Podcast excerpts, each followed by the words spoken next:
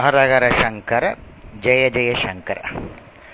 நம்ம இன்னிலிருந்து லலிதா சகசிரநாமத்திலுடைய தியான ஸ்லோகத்தில் பார்க்க போகிறோம் மொத்தம் நாலு தியான ஸ்லோகங்கள் இருக்குது அந்த நாலு தியான ஸ்லோகங்களை பார்த்துட்டு பஞ்சபூஜாவை பார்த்துட்டு சகசிரநாமத்தில் இருக்கக்கூடிய நாமாவளியில் ஆரம்பிக்கலாம். நவராத்திரி அப்போ நம்ம ஆரம்பிக்கிறோம் தியான ஸ்லோகம். முதல் ஸ்லோகம் சிந்தூராருண அப்படின்னு தொடங்கக்கூடிய ஸ்லோகம். ஒவ்வொரு வார்த்தைக்கும் நான் விளக்கம் கொடுக்குறேன். அப்புறம் சேர்த்து விளக்கம் கொடுக்குறேன். இது ரொம்ப விசேஷமான ஸ்லோகம். பொறுமையாக சொல்லணும் பொறுமையாக பார்க்கணும் பொறுமையாக அனுபவிக்கணும். அவ்வளவு இனிமையான ஸ்லோகங்கள் இந்த ஸ்லோகங்கள். சிந்து ராருண விக்கிரகாம் இதை நம்ம ரெண்டா பிரிக்கணும். சிந்தூர அருண அப்படின்னு பிரிக்கணும். சிந்தூரண குங்குமத்தின். ராருணனா அதே மாதிரி. அதாவது ரெண்டு விதமான வார்த்தைகள் ஒரே மீனிங் கொடுக்கறது. சக்கச்செவேல்னு இருக்கிறதுன்னு ஒன்று குங்குமத்தின் நிறத்தை ஒத்த உதிக்கும் சூரியன் போன்ற உருவம் உள்ளவள். என்ன அருமையான வார்த்தை பாருங்கோ. சூரியன் உதிக்கரைச்ச எப்படி உதிக்கும்?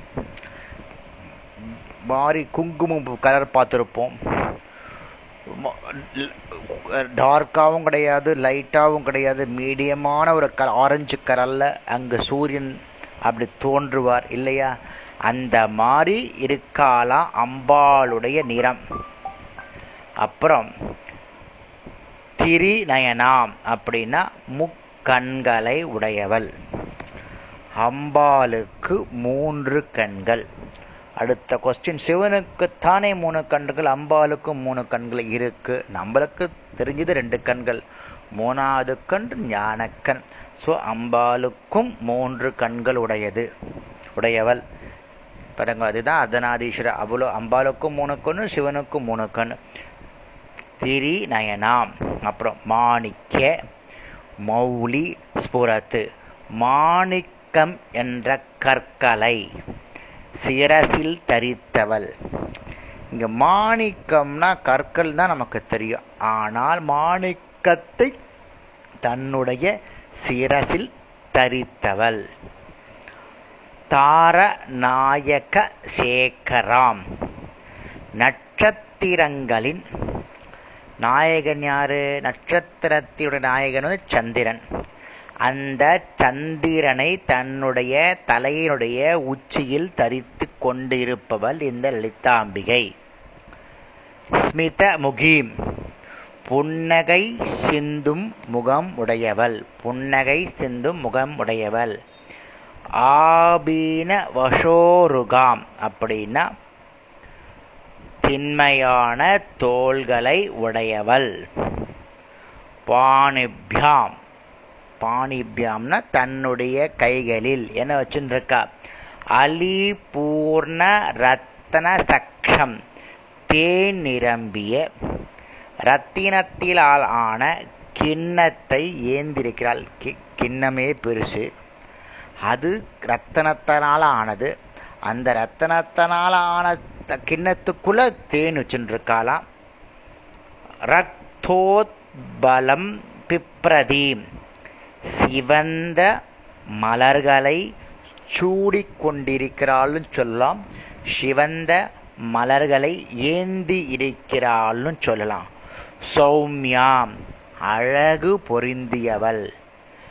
ரத்ன கடஸ்த ரத்தன குடத்தில் அர்த்தம் சரணாம். தன் சிவந்த பாதத்தை வைத்திருக்கிறாள். அந்த குடத்திலே தன்னுடைய சிவந்த பாதத்தை வச்சுருக்கா தியாயேத்து பராம் அம்பிகாம். இப்படிப்பட்ட அம்பிகையை நான் வணங்குகிறேன் அப்படின்னு இந்த ஸ்லோகம் சொல்றது. எவ்வளோ ஒரு எல்லாமே சிகப்பு மயம். தலையிலிருந்து கால் வரையும் சிகப்பு மயமாக இருக்குது இந்த ஸ்லோகத்தினால் தான் முதல் ஸ்லோகம் வந்து குங்கும ஸ்லோகம்னு சொல்லுவாள் சு- சிகப்பு ஸ்லோகம் சொல்லுவாள் இதனுடைய மு- மொத்த அர்த்தத்தை பார்க்கலாமா? சிந்தூரம் போல் சிவந்த வடிவானவள். மூன்று கண்களை உடையவள்.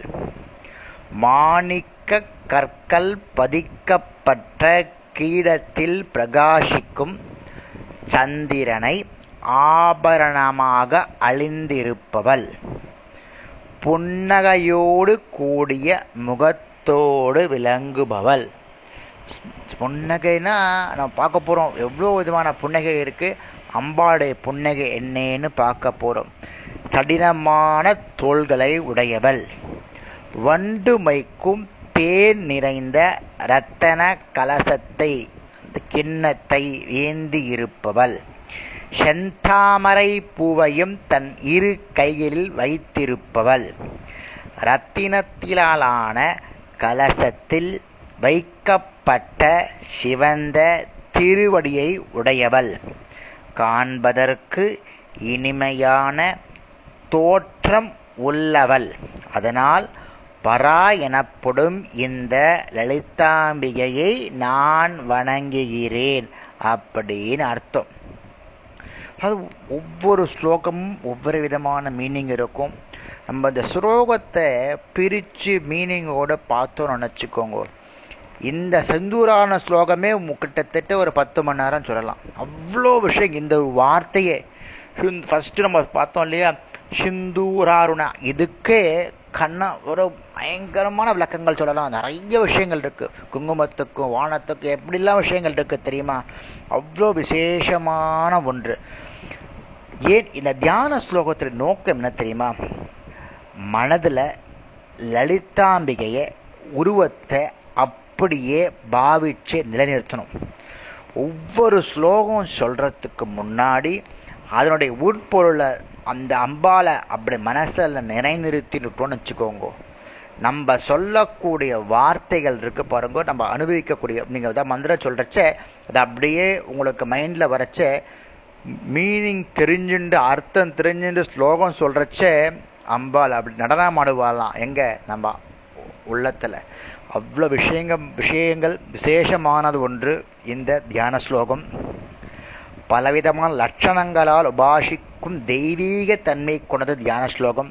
அதிசங்கர பகவத்பாதா கூட ஒரு ஸ்லோகம் சொல்லியிருக்கு அதையும் நம்ம பார்க்க போகிறோம் இவ்வாறு இவ்வளோ விசேஷமான இந்த ஸ்லோகத்தை நம்ம ஆரம்பிச்சிருக்கோம் தியான ஸ்லோகத்தை. நாளைக்கு அடுத்த தியான ஸ்லோகத்தை பார்க்கலாம். ஹரஹர சங்கர ஜெய ஜெயசங்கர